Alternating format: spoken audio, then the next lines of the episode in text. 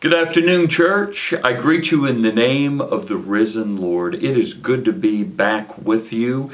We were in a season, of course, where we were uh, emailing devotions out, but I felt very led by the Spirit uh, to begin a new season in this Easter season where I am previewing uh, the scripture and sermon that I will preach uh, for the up and coming Sunday. So I, I, I want to do this for a time.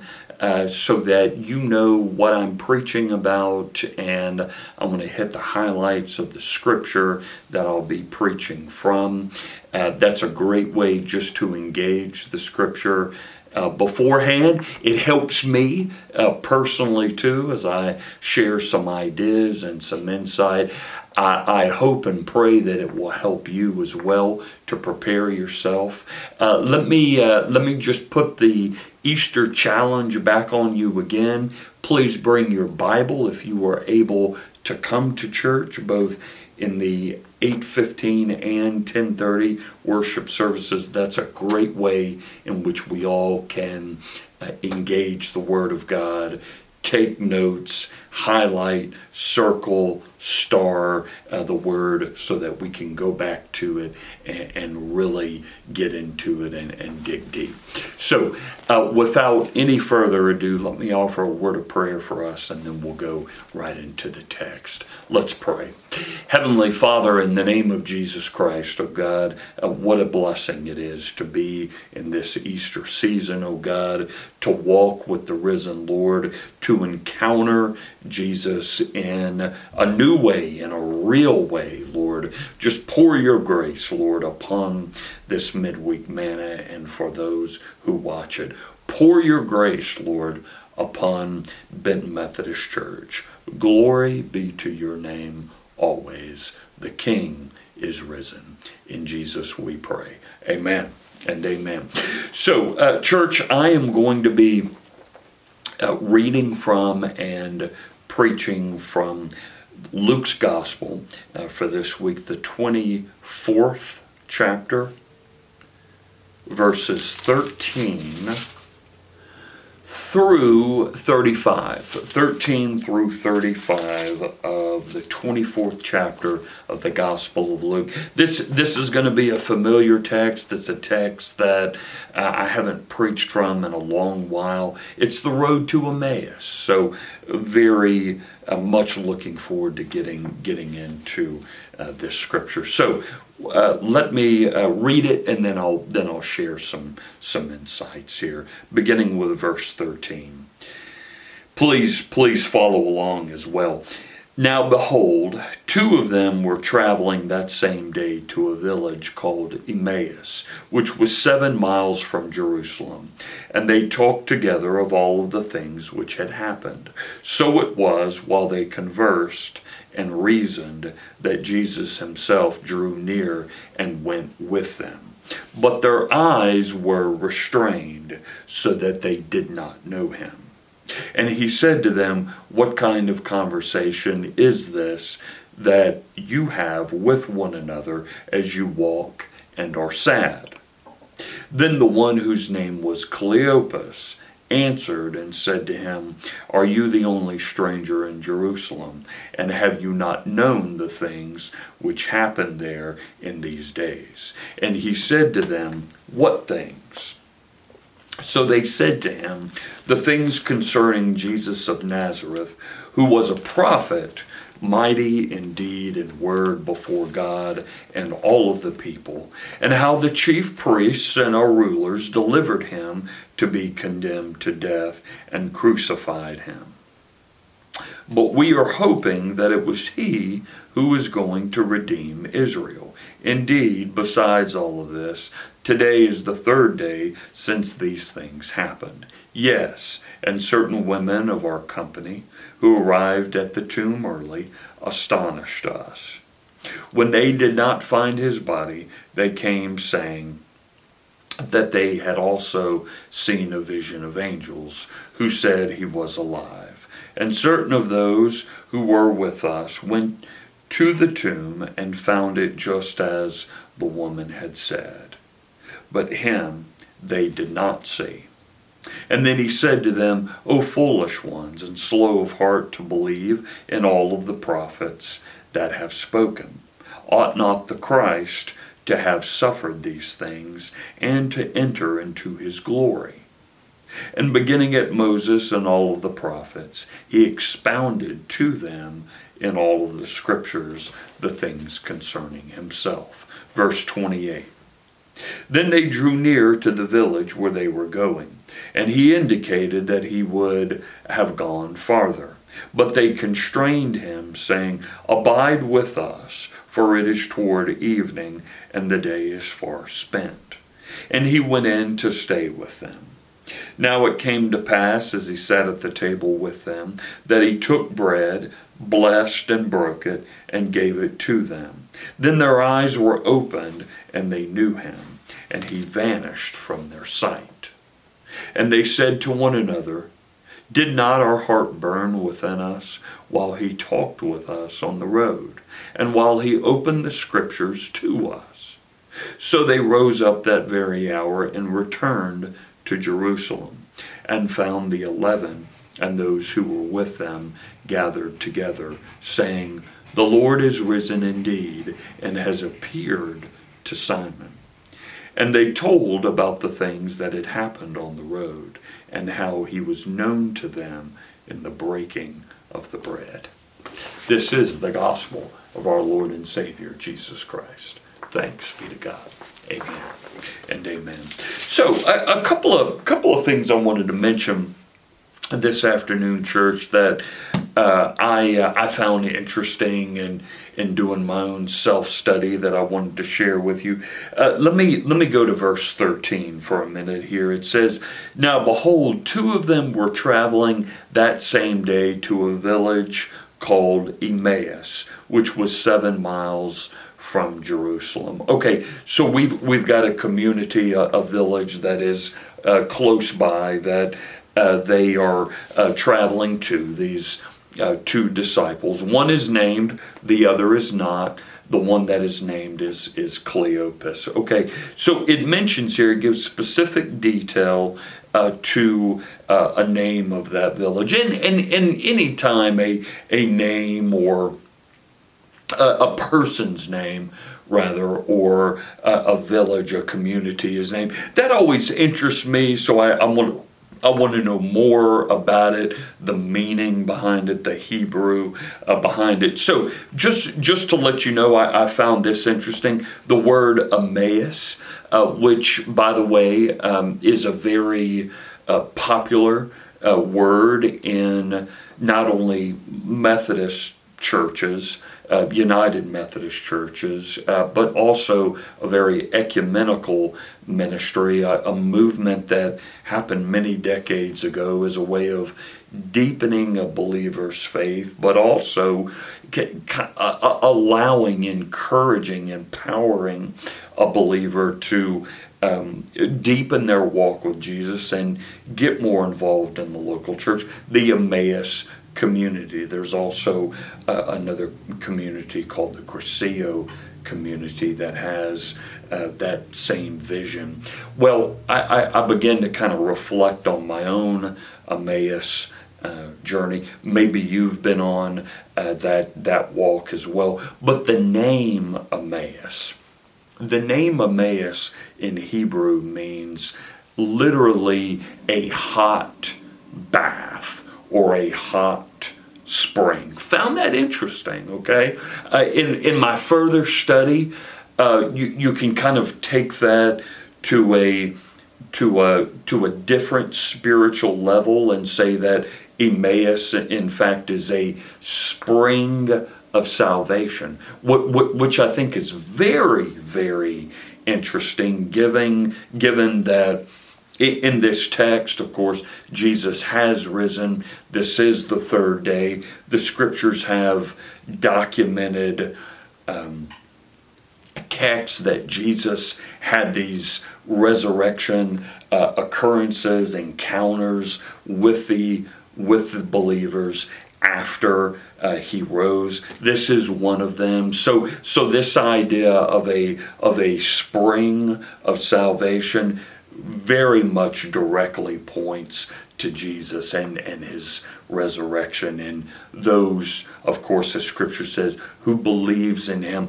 will have that spring of salvation, that eternal life. So I wanted to mention that about about Emmaus, water. Think think of think of water. Think of that as being a a pouring forth uh, of of salvation there. So they are on this village um, that uh, that is that is recognized as a as a hot spring or bath springing forth salvation very close to Jerusalem.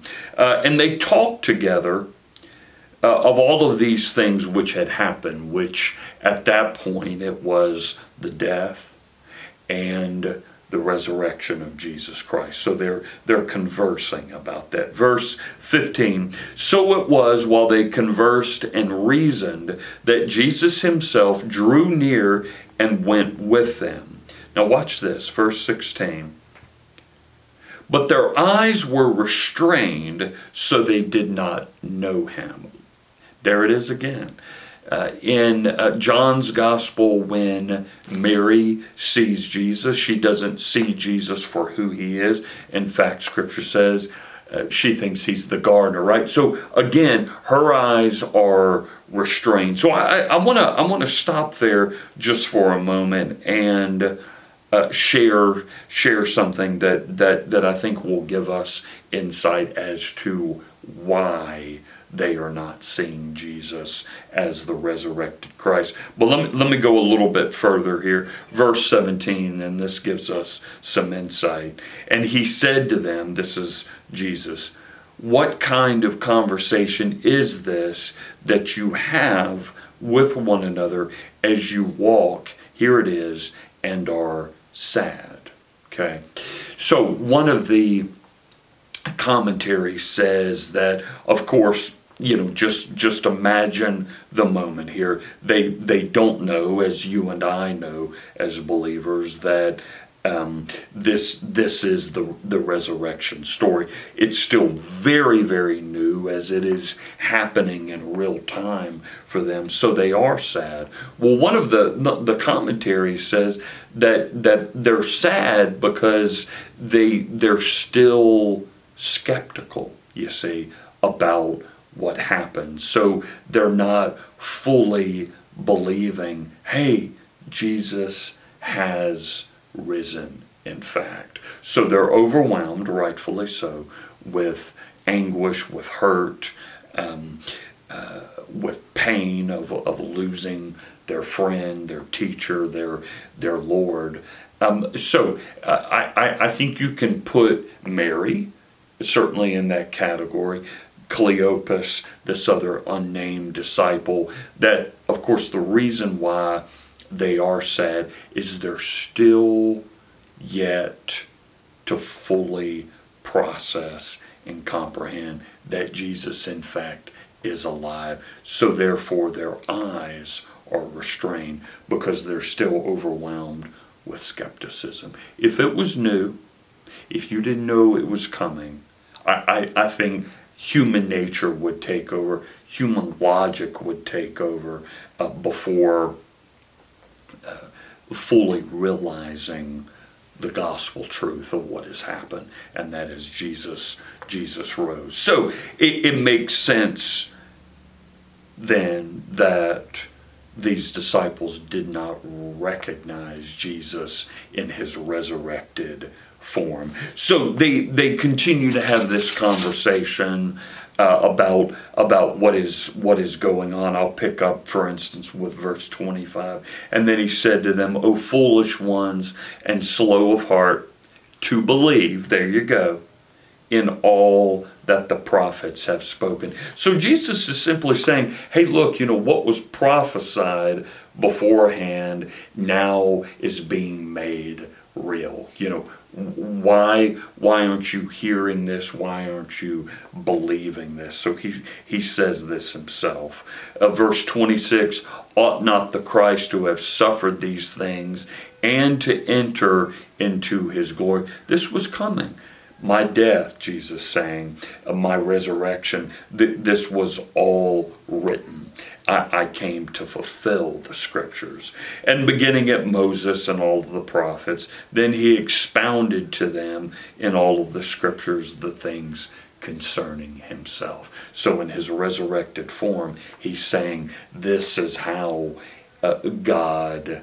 Um, uh, wanted it to be. This was his perfect will to be done. Now, in my resurrected form, I'm making it clear to you. And then it goes on in verse 28 to talk about how the disciples' eyes were opened. And how were their eyes opened fully? Well, it, it, mentions about the sacrament. So, for instance, in verse 30, it says, Now it came to pass as he sat at the table with them, he took the bread, he blessed it, he broke it, and he gave it to them.